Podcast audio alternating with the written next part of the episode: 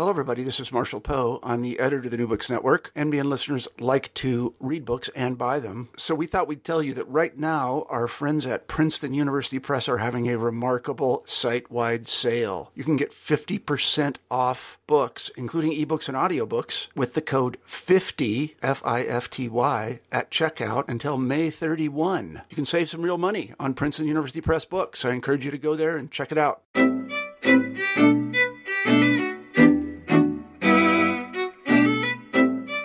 Welcome everyone back to another edition of New Books in Education. This is your host, Ryan Allen, on the New Books Network. And uh, once again, I'm very excited. I made some connections through social media and found a, a fantastic book.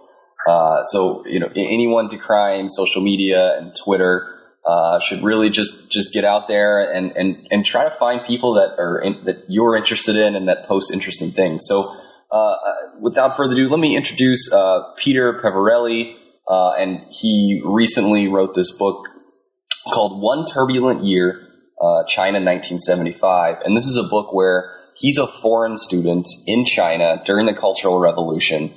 Uh, just my mind is blown just hearing this description of the book, and just for, for connections, I, I, his blog. If you want to go check that out as well, it's sort of excerpts of the book. So if you want to get a little little more understanding, or, or you know, you want to read it before you before you buy anything like that, um, go check out One Turbulent Year China 1975.wordpress.com, uh, and you can also follow him at SI Theorist uh, at SI Theorist. Um, also, you can follow me at Politics and Ed as always.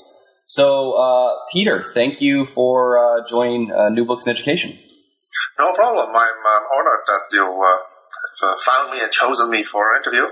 Absolutely. Well, I when I, and you know I have a personal interest in China, and uh, so this is one of the reasons that I, that I wanted to, to hear this uh, this interesting story, interesting tale, and and I think you know because now you're years later you're you have academic roots. I, I think it's it's especially important.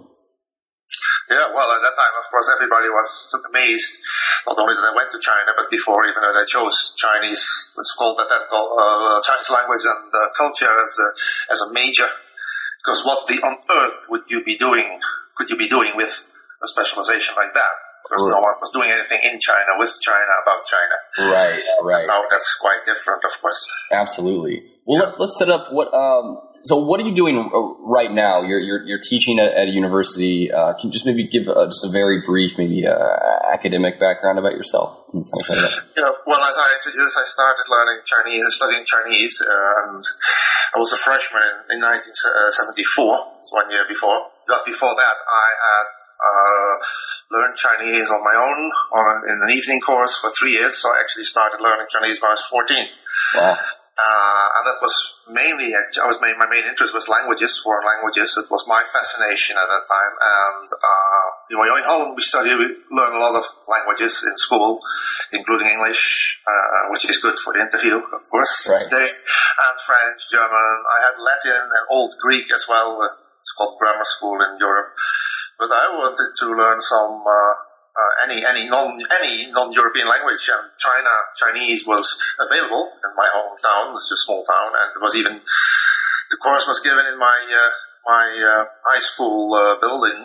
Wow. So it was uh, the nearest non-Western language that I grabbed, and from one thing came another. So my interest in China. So after three years, when I graduated from uh, high school to Right. Yeah. How- for Chinese was available, but nowadays I uh, I'm teaching uh, organization theory and uh, in as part of business administration course, so it's quite different. But I changed it somewhere in between, but I'm sure we can come back to that later in the interview. Yeah, absolutely, absolutely. So just you know, want to set that up where um, you know you you you do have an academic background, which potentially was informed by these experiences that you had when you were younger, uh, which which I think is potentially uh, something that everybody sort of has, you know, goes through or can can reflect back upon. Uh, it, it's it, I'm I'm su- surprised that uh, you mentioned your your hometown had Chinese language in 19 when would it would that been early 70s 74 or 70 yes I started so it was 1970 was the first time as well well it, You know, it's called. Uh, it was one of those. You know, you have this this this non-profit organizations that organize uh, evening courses. Uh, some more practical, some pure for hobby. And uh, this guy, I think the guy who initiated this, uh, was teaching Russian there.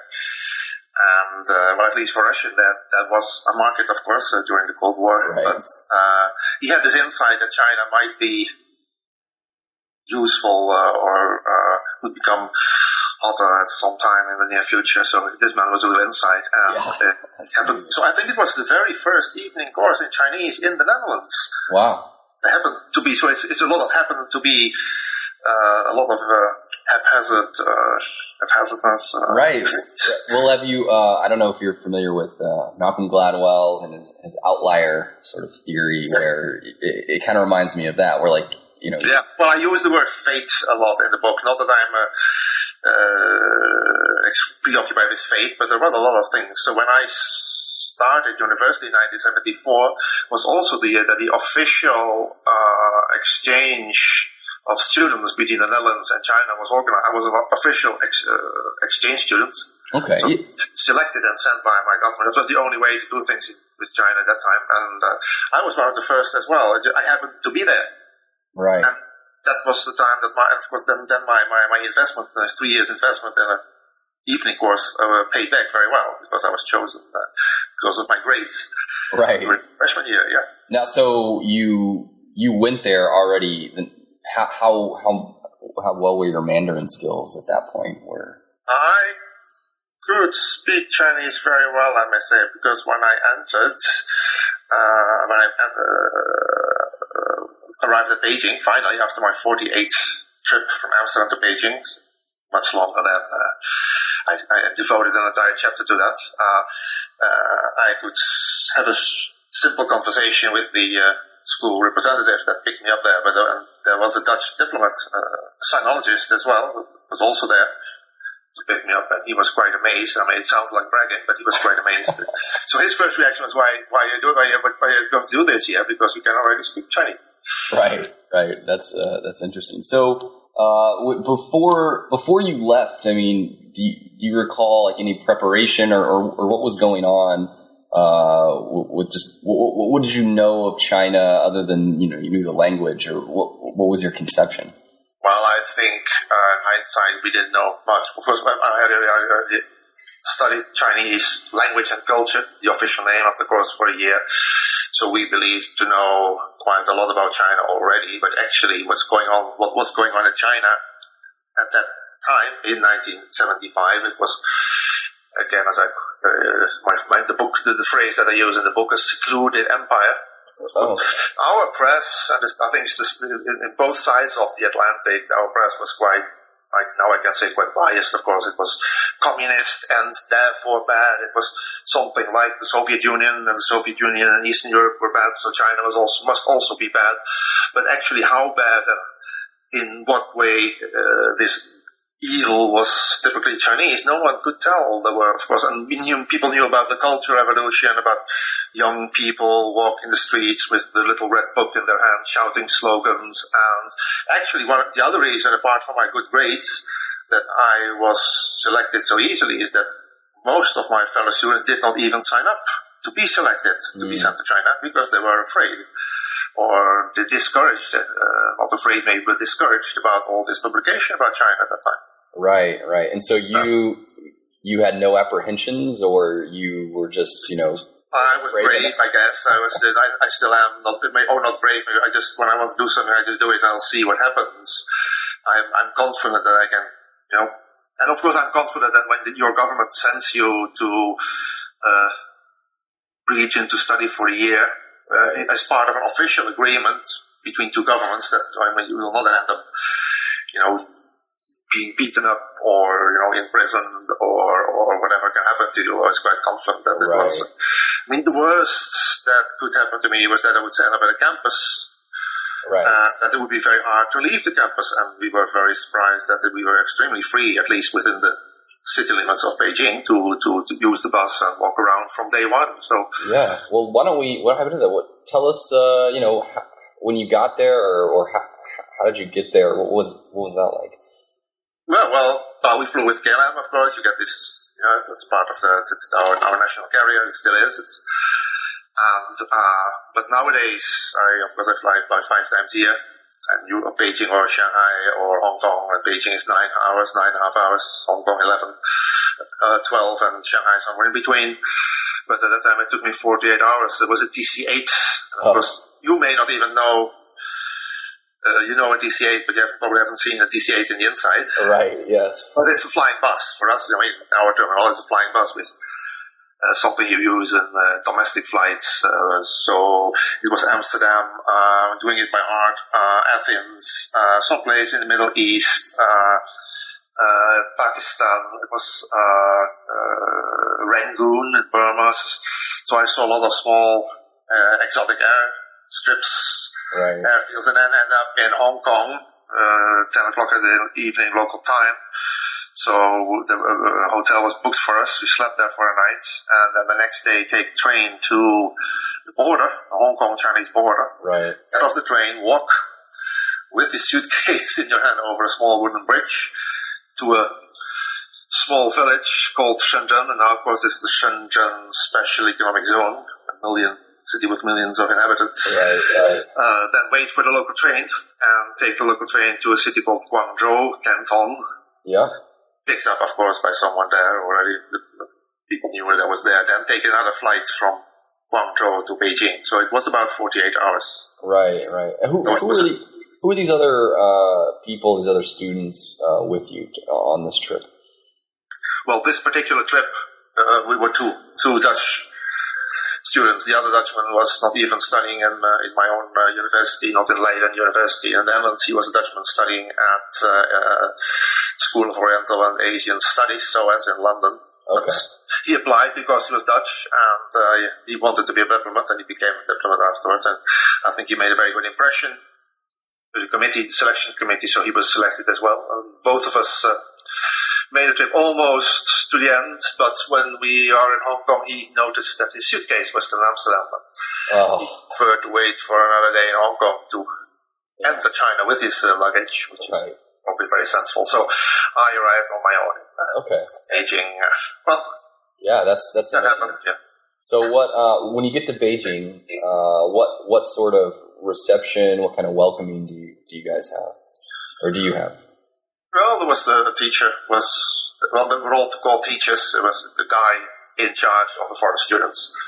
But in Chinese, you call them teacher because they are uh, an official of the school that was picking me up. So um, he was there.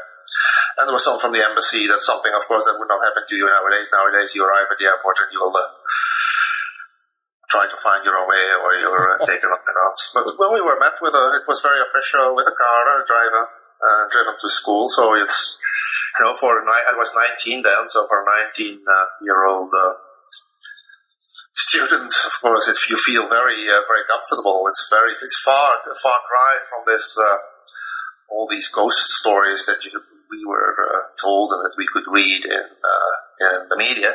China. We were VIPs actually. We were treated like VIPs. Of course, and we were VIPs in the Chinese eyes. Right, right. Yeah. And this was the the first student delegation uh, since I, I guess in from from maybe Western Europe since um, since when or when? Yeah, well, since I think there were there were not really there were, not probably there were exchange kind of exchange students, and uh, some students went to China on their own in the fifties, sixties because they liked China. That's just the other time, uh, the the the, the zealots, the, the, the, the what I call it also in the book the leftists, and Mm. when the people who want to be in China to study in China because they you know for political reasons.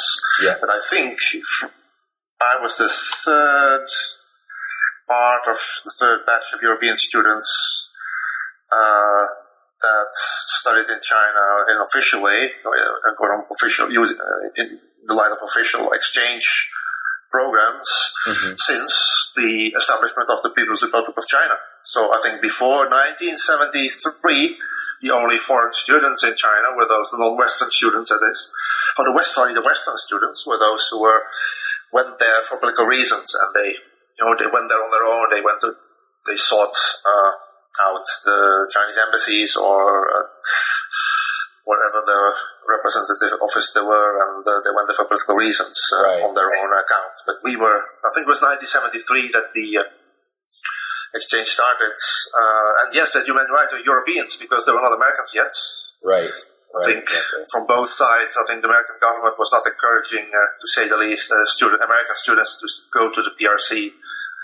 Yeah. Uh, China was not ready yet, I guess, for an exchange program like that. That changed rapidly, of course, uh, Yeah, absolutely. soon afterwards. But at that time, there were no Americans, no, it was Europeans and uh, many non-Europeans, you know, from Right. Right. uh, developing countries. Sure. Sure. Sure. Sure. With uh, with Mao's sort of reach out to the developing, uh, quote unquote, third world, I guess. Yeah, well, they were different types of students, of course. I mean, we had students, uh, African students or students from Southeast Asia who went to China to study uh, metallurgy, uh, medicine, uh, and the apex was uh, an Albanian student Okay. who went to China to study Spanish because he would not be able to go to Spain Yeah. or South America to study. The, the only country Albanians would be able to study, the only foreign country Albanians would go to to study wherever was China. So it were funny, funny, funny things that you. It was, and Yeah. it was funny and interesting way. We were interested. We were, I was- I was open. That's an, Extreme. I'm not a political person. I've never been, but it was interesting. It's interesting to observe this kind of uh, uh, anomalies that an Albanian would study Spanish in. Right. Uh, in, in, in Beijing instead of uh, Madrid or Barcelona or uh, you know, what have you. Right, yeah. Well, that, that was politics for you.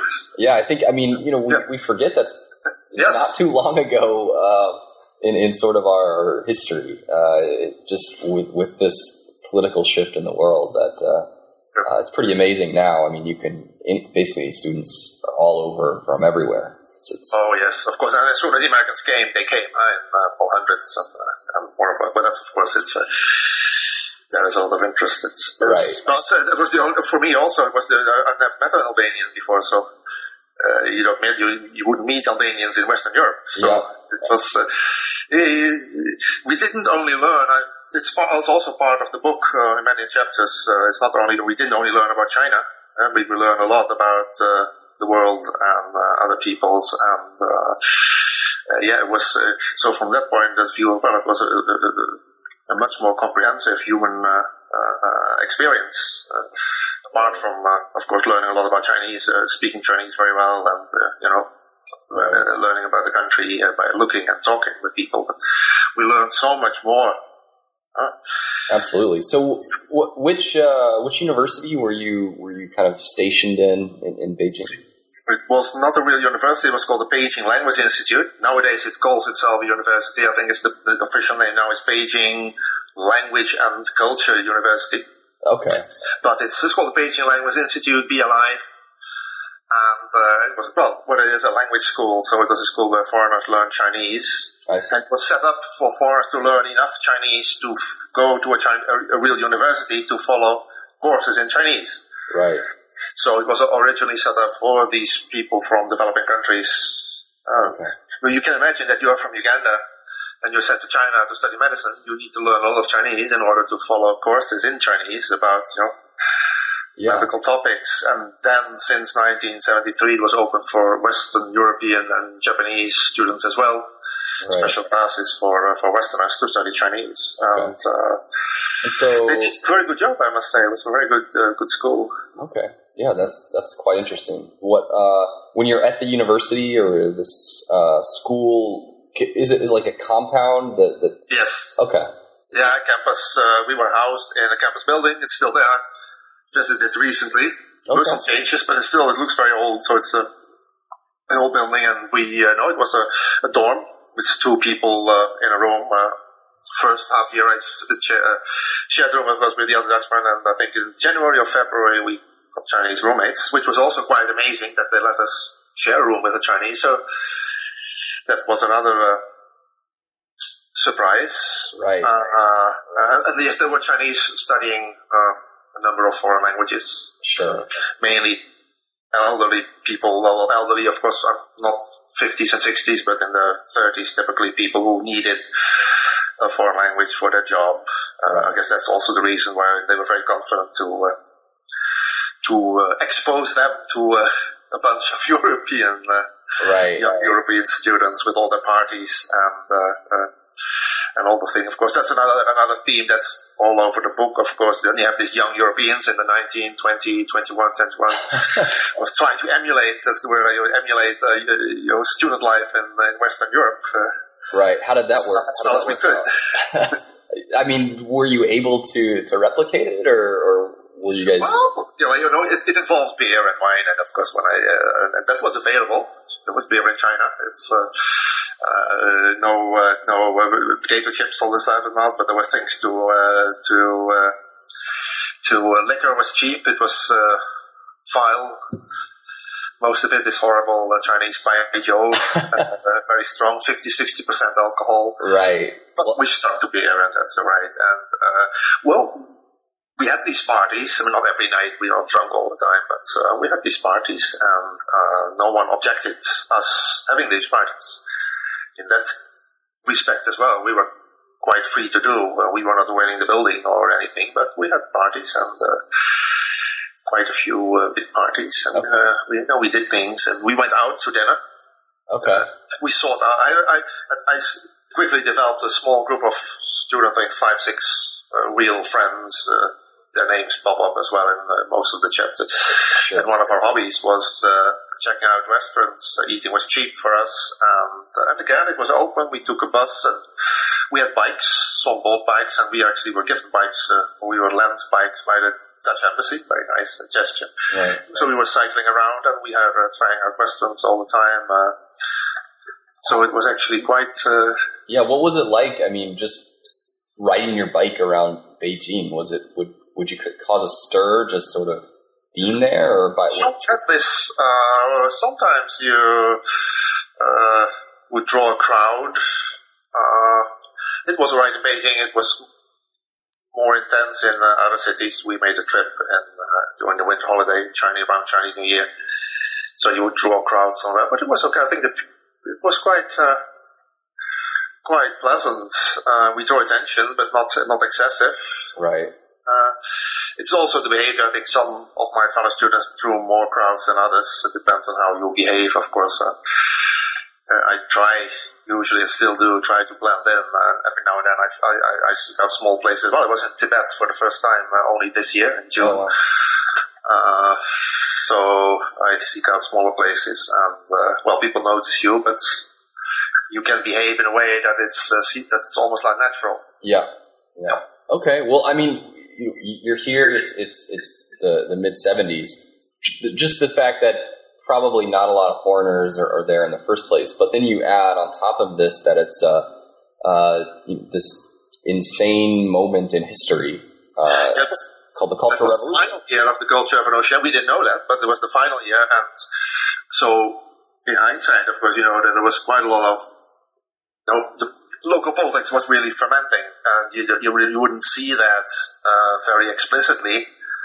But in hindsight, we were given signs, and we could see signs and read signs that you know, China was not as stable politically as it uh, appeared to be uh, Right. outside. So, So a lot of you- things happened, and of course, the biggest event was January. I think it was in January. Uh, the premier Zhou Enlai died, the man who had been prime minister of China since you know, since the beginning, since Right. uh, because they have elections and all these things. So uh, they never change a winning team. Right. And yeah, the people were really sad. There was another politician who died in uh, only a few weeks before in December. Uh, there was a little commotion, but people were quite.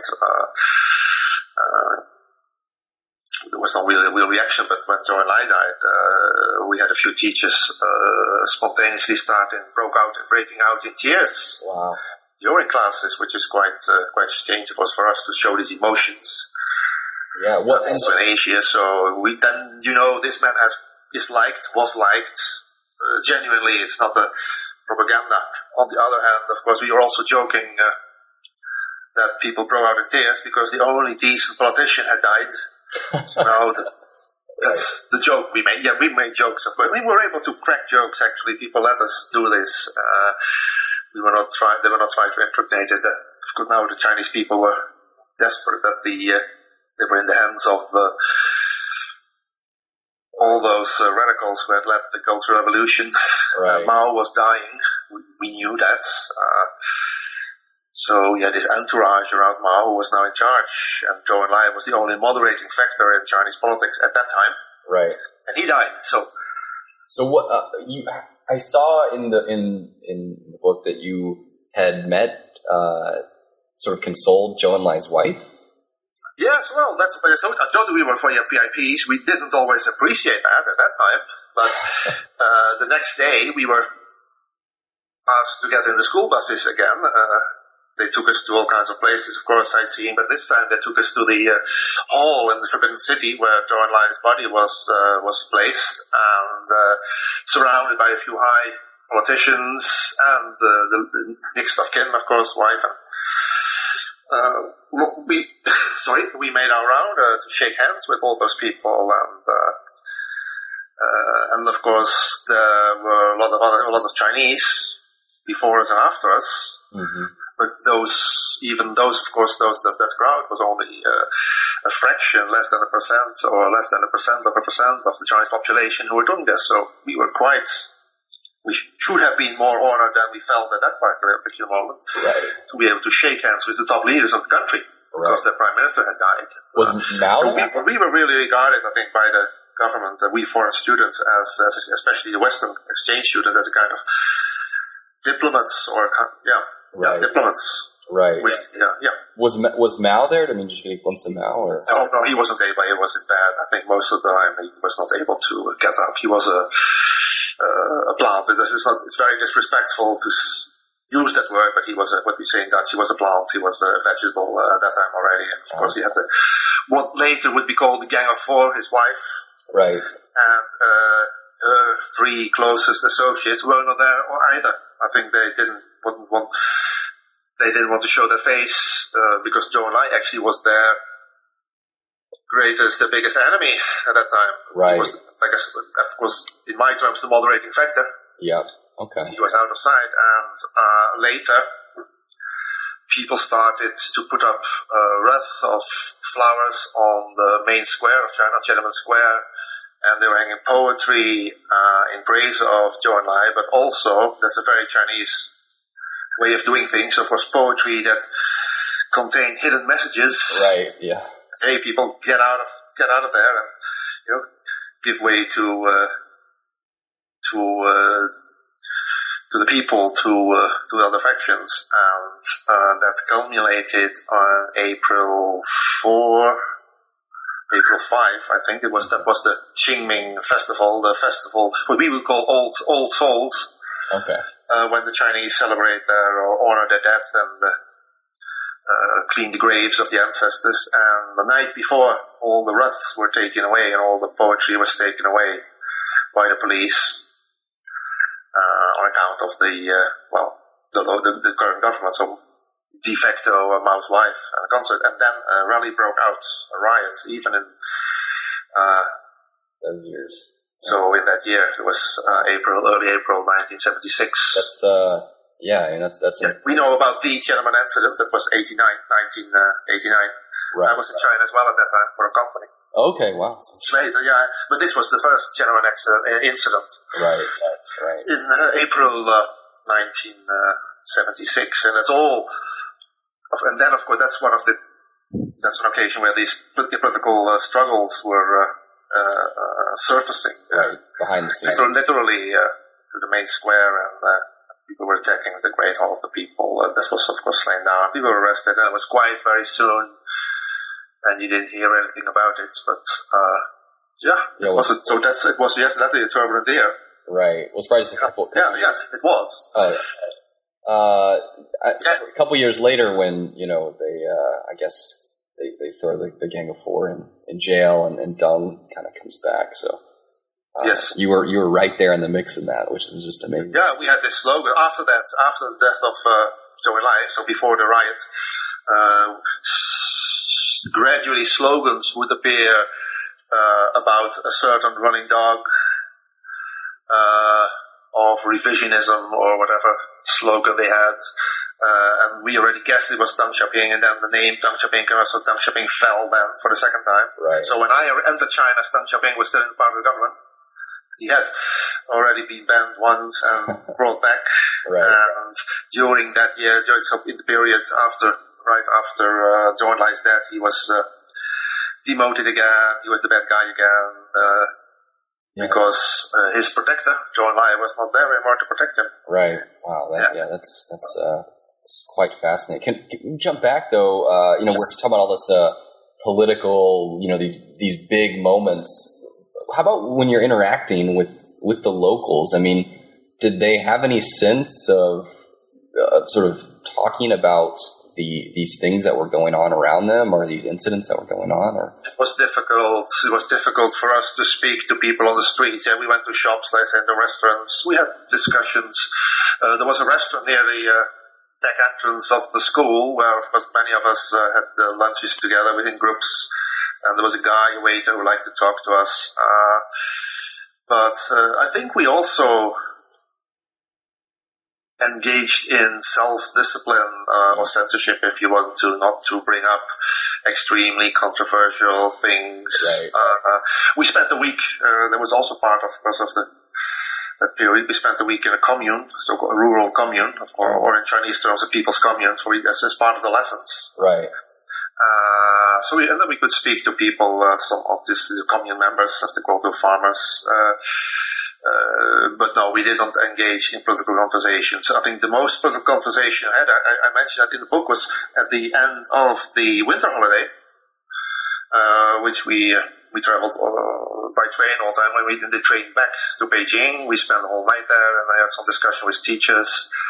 And this teacher started, female teacher started uh, on her own, on her own account, to uh, criticize people in Shanghai that we had visited. Oh wow! But I don't, I'm not sure whether it was this famous uh, Beijing against Shanghai huh? feud or it's a political feud. We have this thing in the Netherlands, uh, Rotterdam people and Amsterdam people. I'm sure in the United States you have people. Uh, Well, yeah, north and south. Shit. kind of, yeah, all the time. You have people who know have different. You, know, you know, you don't know what it's about. People themselves don't know what it's about. But when you are from A, you don't like people from B, and vice versa. yeah, Uh, so no, no, we, we didn't have big.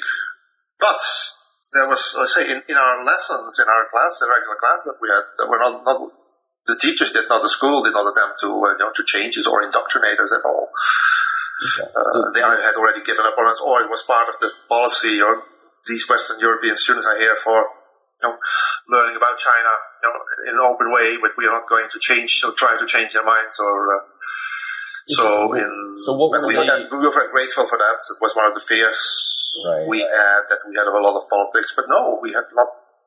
So what, what were the what were you getting taught in the classroom? Was it just language, or were there were also politics courses, or just general? Well, it was indirect. Uh, usually all mornings. Uh, was quite. We had full days, five full days, and uh, Saturday morning, so it was quite. Uh, Wow, heavy wow. uh, schedule, but it was good. It was uh, all mornings, uh, five mornings, we had uh, language lessons. It's a book published by the school, uh, you know, with the text and new vocabulary, grammar, and all this stuff. You know, the, uh, but taught in Chinese, of course. So we were literally immersed. And then in the afternoons, we had one afternoon we had uh, it's called uh, literature. So we were leading, uh, reading uh, parts, uh, chapters from novels, poetry, parts from uh, plays, and those had political content. Right. But so we were indirectly exposed to political content, but not the politics were not really uh, really discussed. And we had some we had sessions with Chinese students who were studying English. So we spent one hour speaking English with them and one hour speaking Chinese with us, and uh, that was very pleasant. Right. We even had. I'm writing it in the book as well. On Saturday mornings, we even had classical Chinese Okay. and I'm sure that people who are familiar with China don't know what it is, but I think the best uh, comparison is that in Europe, people used to write in Latin. They would speak Dutch, German, French, Spanish, Italian, etc. But they would they used to, to write in Latin. Scholars, you know, until Right. the even the 19th century. So in China, you had classical Chinese, which was the written language for ages, uh, while the spoken language was mainly that spoken Right. uh, until I think 1920s, very uh, very late. Uh, the, the vernacular language, the spoken language, became the national language. So uh, when you study Chinese seriously, you study China, whatever aspect of China, you have to learn classical Chinese. But we were surprised that classical Chinese, we had two hours of classical Chinese, and uh, Yeah, I think we were the only class who had that uh, my, my group. right. Uh, it could be part of the fact that one of the political movements was to, to criticize uh, Confucius. Right.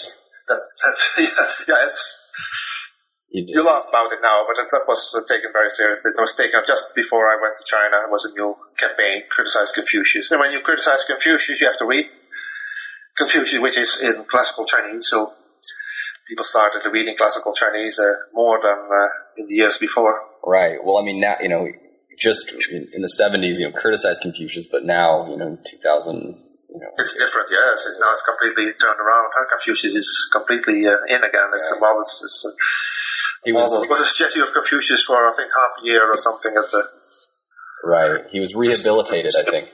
that was taken away because it looked hideous. It was a mistake to put it there. It was uh, it looked horrible. Right. Right. Yeah. Absolutely. Can did you get a sense of who these other students were that were with you? That these Chinese students. Uh, Well, uh, finally we had a, a roommate. We had roommates, so we got to know the roommates a little. Uh, they were well, we were in our twenties typically, and they were in the thirties and forties. Uh, were they? Uh, I guess like were they party members or were they? oh, probably uh, they were in companies. Uh, people, probably people who had to deal with foreigners or to negotiate with foreigners. And uh, some of them were engineers who had to to, to read uh, foreign literature. Oh, right. or uh, mainly English. Uh, they didn't take part in our parties except once. yeah. Okay. That was very right about that. And my roommate immediately got drunk, and fiercely criticized about that. Inside Oh, he was- room with me present was very nice. That's a nice scene in the book. Uh, but uh, Yeah. yeah, we talked to them uh, about anything. They were very, I think they were very well, well, well, well trained and instructed not to. Uh, they were very open in one hand about themselves and where they lived and what their families. And but again, I think we were also uh, exercising extreme uh, self censorship, Yeah. Right. either by fear or, or that we didn't like that. We didn't want to hurt people's feelings and. Uh, uh, Well, so the, the, the, the context was very shallow. I think also includes even the teachers. We had a class teacher, so called as our, our my, my my group had a, a group teacher, group leader, call them. Uh, so a teacher was attached to us, uh, our mentor, right. if you want to. But we really didn't know much about him. Yeah. Uh, we, I think we kept it that like that. Yes, we were. We could have been more inquisitive, Yeah. but we didn't know what would be the result of being more inquisitive. So. Uh, How about we we left it like that. But I think we've we talked about China a lot about about ourselves, what we saw and what we liked, what we didn't like, what we believed. Uh, we interpreted. Of course, we were academics or or uh, becoming an academic. So we most of us, of course, the European students were sinologists. We were studying China, we were Right. China and Chinese. We were interested in China. Uh, that was quite different from the students from the third world countries who went to China or sent to China right? they were not even there. Not all of them were there on their own, own free will to study a typical subject. So little bit. that, that was that was the big schism, I think, between So you? the, the Europeans and the Japanese and a few others from uh, from other countries who were studying China and Chinese, interested in the country, and those who were studying Chinese to study whatever there was their major in China and were not really interested in the country. How, how about with these other foreign students, especially you know maybe you know mention uh, Albanian student or these other third world country Uh, students? well, Spain is of course were special. They had a special relationship with China. Right. But uh, there were quarrels every now and then between African students and Chinese students and Chinese people in the streets and sometimes even teachers. Uh, Chinese, I have to be careful what I say. I said they're not racist, but uh, towards people with very dark skin, that's also part of, uh, of course, there are in Chinese, traditional Chinese uh, uh, uh, superstition, there are people with black faces are usually bad people. Uh, Mm. On the other hand, the behavior, typical behavior, very open behavior of many Africans uh, conflicted with uh, the more closed, you know, keep to yourself behavior of Chinese. Uh, so there were much more conflicts. Right. There were more conflicts between, uh, for instance, African students and Chinese students, or even people on the streets. quarrels. I think Yeah, that's uh, we tried to avoid, and we did avoid quarreling. Okay. But uh, How about with your other fellow uh, foreign students there? Did you guys get into politics or this other stuff that you were seeing or going on? had our conversations, and well, you know, students. I think even uh, on both sides of the Atlantic, we like we still uh, students, young students, still like to talk politics. Right. discuss and debate, and we did a lot of it among ourselves in our rooms together during the parties, during the dinners, during the lunches, and the uh, breakfasts. Uh, we had three we had three meals a day in the, in the student dining hall. The student dining hall played a very big role in the, in our life. It's also in the book. Okay. Uh, it was not just for eating; it was for socializing.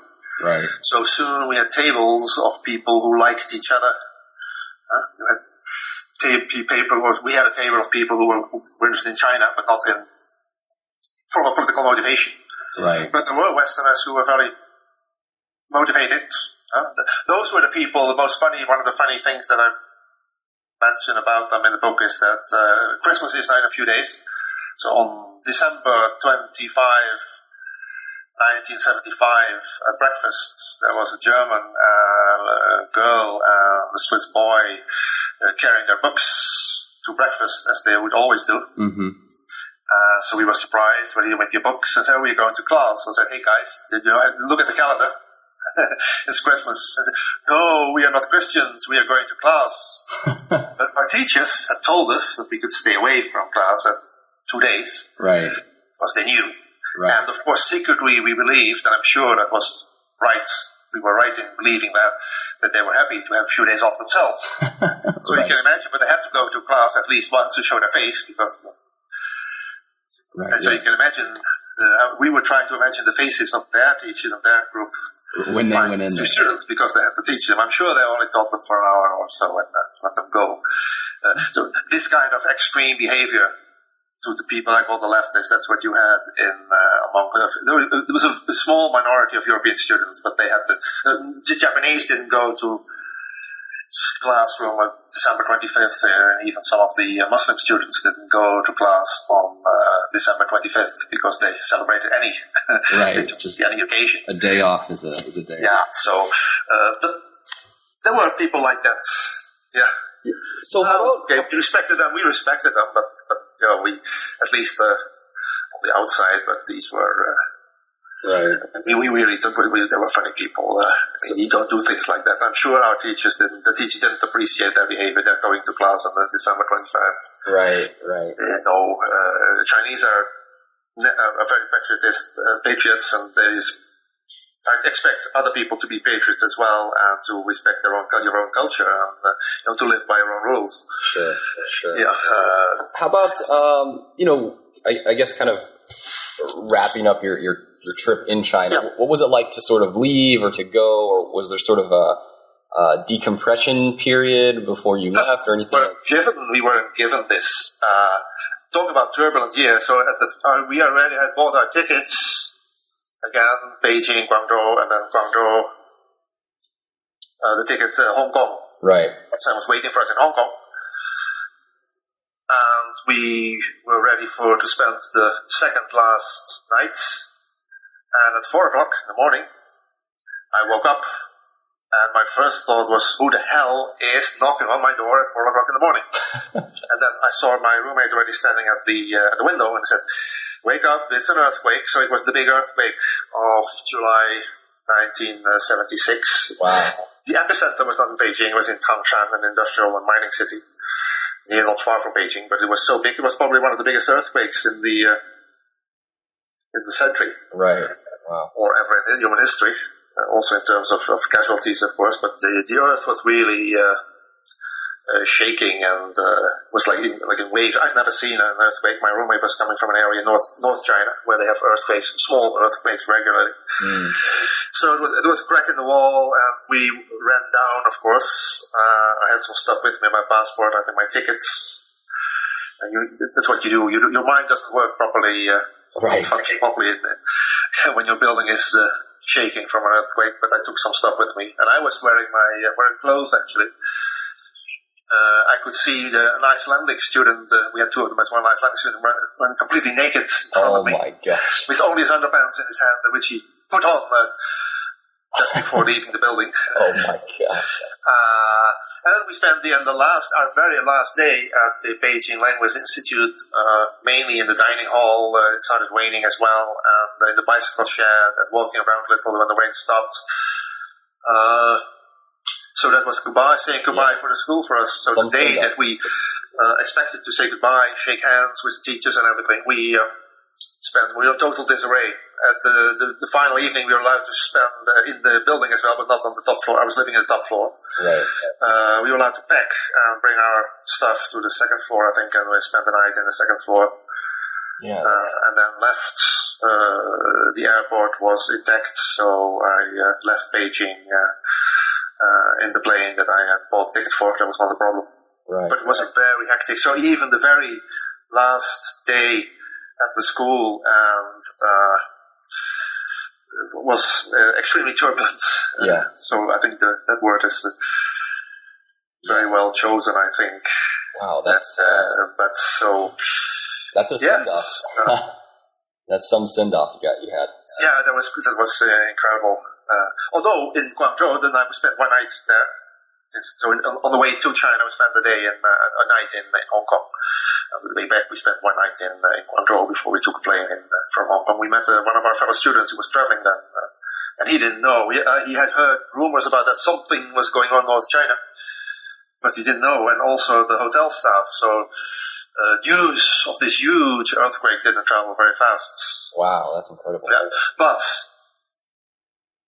as soon as we boarded the train in Hong Kong, or we got from the, uh, we ended, ended the border f- uh, formalities and we were back in Hong Kong and boarded the train, we were attacked by journalists because we were the first people, at least the first Westerners coming from uh, from Beijing, from, from the uh, earthquake area. Right. So it was almost two days afterwards. So we, that's another another uh, turbulent experience. Instead of uh, sitting down uh, in the train enjoying the scenery uh, to Hong Kong, uh, we were interviewed by local newspapers and uh, local TV. Uh, uh, it seems that they expected uh, horror stories, but there was not much horror going on at our school. Uh, the biggest horror was that my uh, my uh, transistor radio had fallen down from the cupboard and didn't work anymore, but didn't function Right. anymore.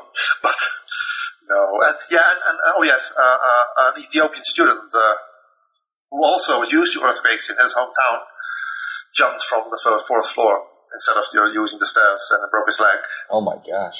Yeah, yeah, that's yeah, that was not very nice. He survived. I've seen him later. Actually, he visited the Netherlands later, years later. Right. But uh, so I think the journalists were A little a little uh, left us a little disappointed. Right. Right. Uh, So you keep in contact with uh, a lot of your cohort, your student that you. Yes, I kept in contact with that of the Dutch student, obviously, but unfortunately he died very young. Uh, I think was 46 or so when he died of cancer. So, uh, but I ran into a, one of my, uh, the Intimi, what I call the Intimi, the, the group of five, six people that really became friends. Uh, I met a Finnish colleague student twice in China, once in a hotel lobby and once during a conference. So he's now uh, a professor in Helsinki. Uh, I met an Icelandic student, one of the Icelandic students once. He became a diplomat. Yeah, that's amazing. That's amazing, yes. And uh, years later, I married a Chinese lady. And uh, this year, we, we celebrate our 30th anniversary in Beijing. Congrats. Uh, and uh, one of the guests was one of my fellow students from Australia, okay. Kelly, who is spent half his life in Australia, half his life in China. He's doing China things, of course, and uh, Yeah. and he married one of my classmates, in, uh, an English classmates of the uh, of the uh, Beijing Language Institute time. Uh, and very recently, because of this book, I found out very late, but that's happened that there is an, uh, a Facebook Ah, right. group of students, foreign students studying in China between 1973 and 79. Right. Yeah. And I, of course, I, I, immediately, I immediately joined, and uh, I uh, really found quite a few of my fellow students then.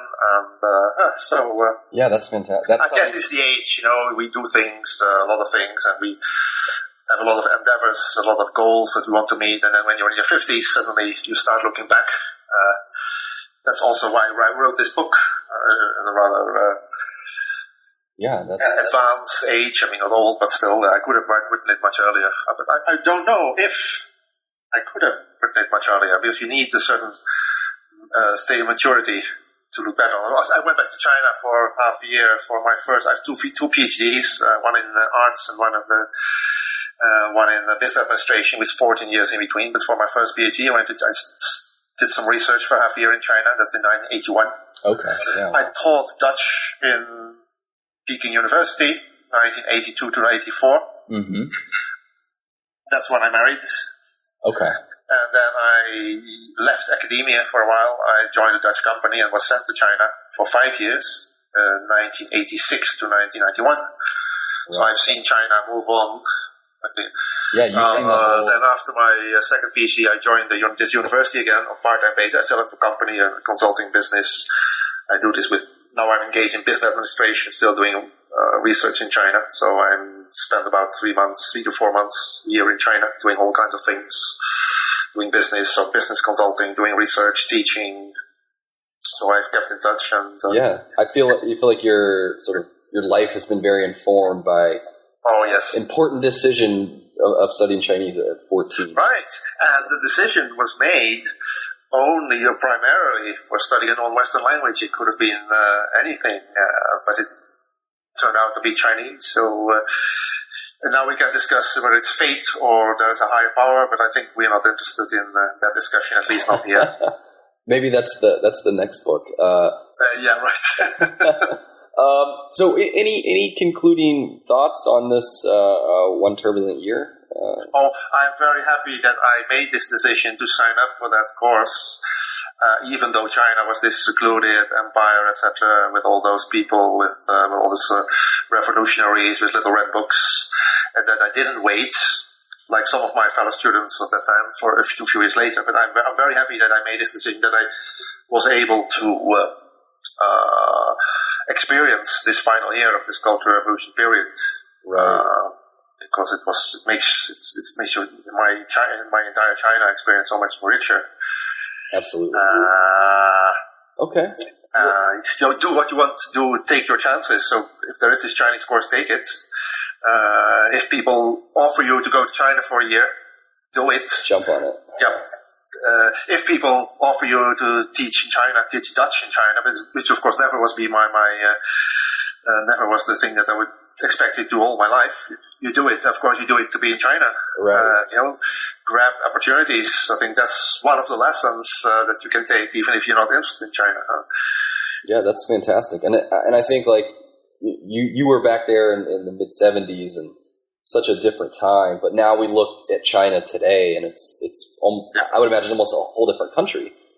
Yes, well, actually, when I talk to young Chinese, I, I, we have Chinese students here in Netherlands, and I teach Chinese students sometimes a few times a year in China. And also in, in my business life, I meet young, younger Chinese, Chinese even in their 20s, 30s who work at companies. And uh, actually for them, when their parents talk about the Cultural Revolution, it's like when I heard my parents, when I grew up in the 60s, to talk about the war, uh. which of course was the Second World War. For them, it was the war. Uh, but for me, it was something in the past, and for young Chinese, the cultural Revolution and communes and uh, all this stuff that's really gone to the countryside. Uh, that's their parent stuff. Uh, they know about it, but they really don't know what it feels like. And what I, my experience is not like that. Those young Chinese were really sent to the countryside, but at least we had, I had savored that time right. That, that, that, that period and uh, well it's a, it's a very rich uh, rich experience and uh, and I draw still from that uh, in whatever I do in China with China uh, experience. It's uh, well and, and as I say now just thinking about how many students are, are flocking to China we kind of mentioned before before the interview we were discussing this and you kind of helped pave the way for this. Uh, yes, but actually, when I observe European and now nowadays, of course, many, many, many, many American students, uh, Western students, let's use the word, I must say, that maybe I am too critical.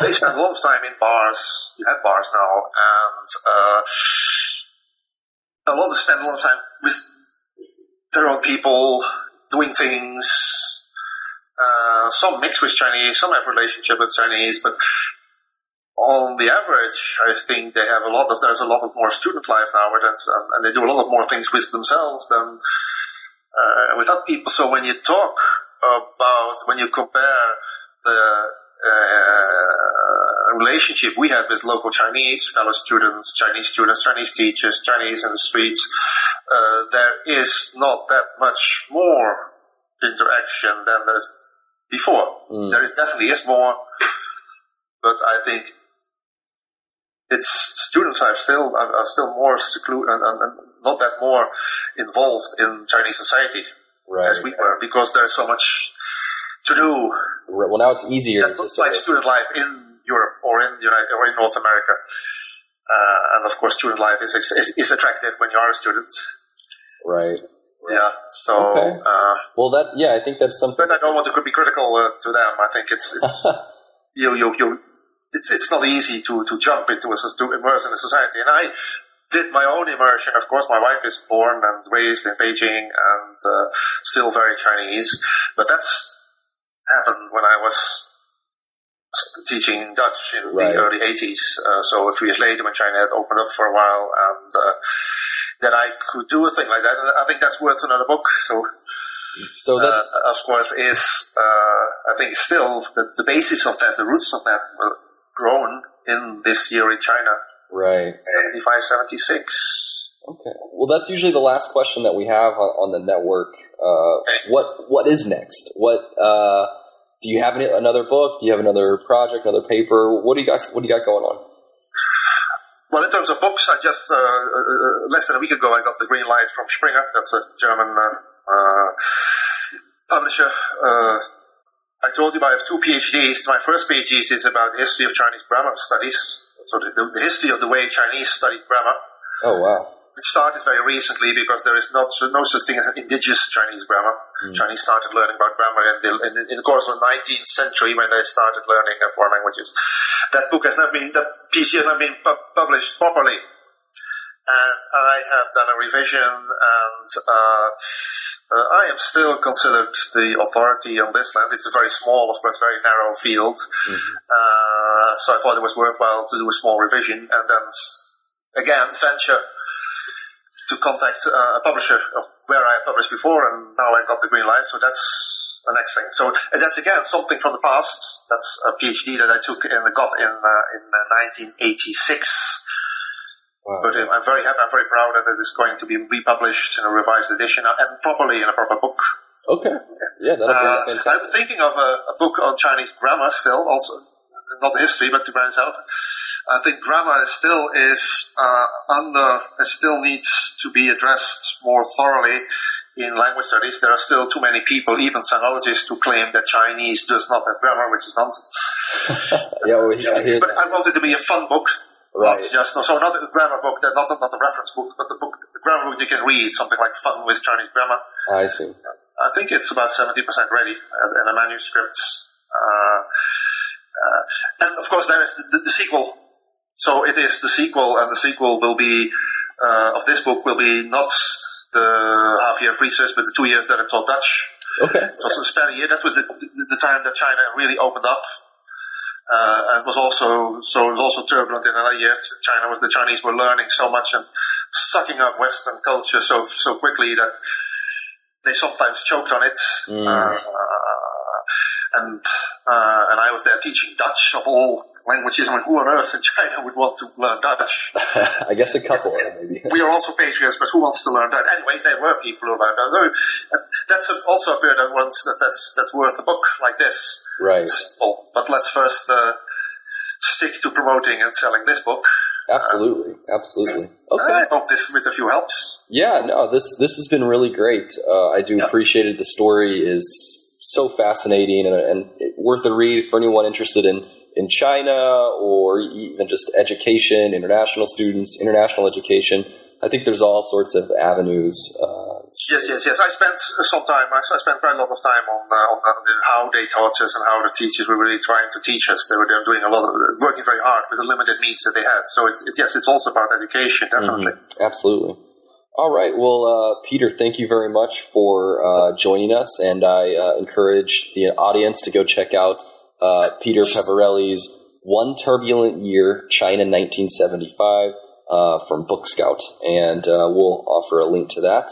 And Peter, thank you for joining us. And no problem. it was a great, it's a great, it was an interesting experience. All right, fantastic. and thank you everyone out there, and hope you learned something.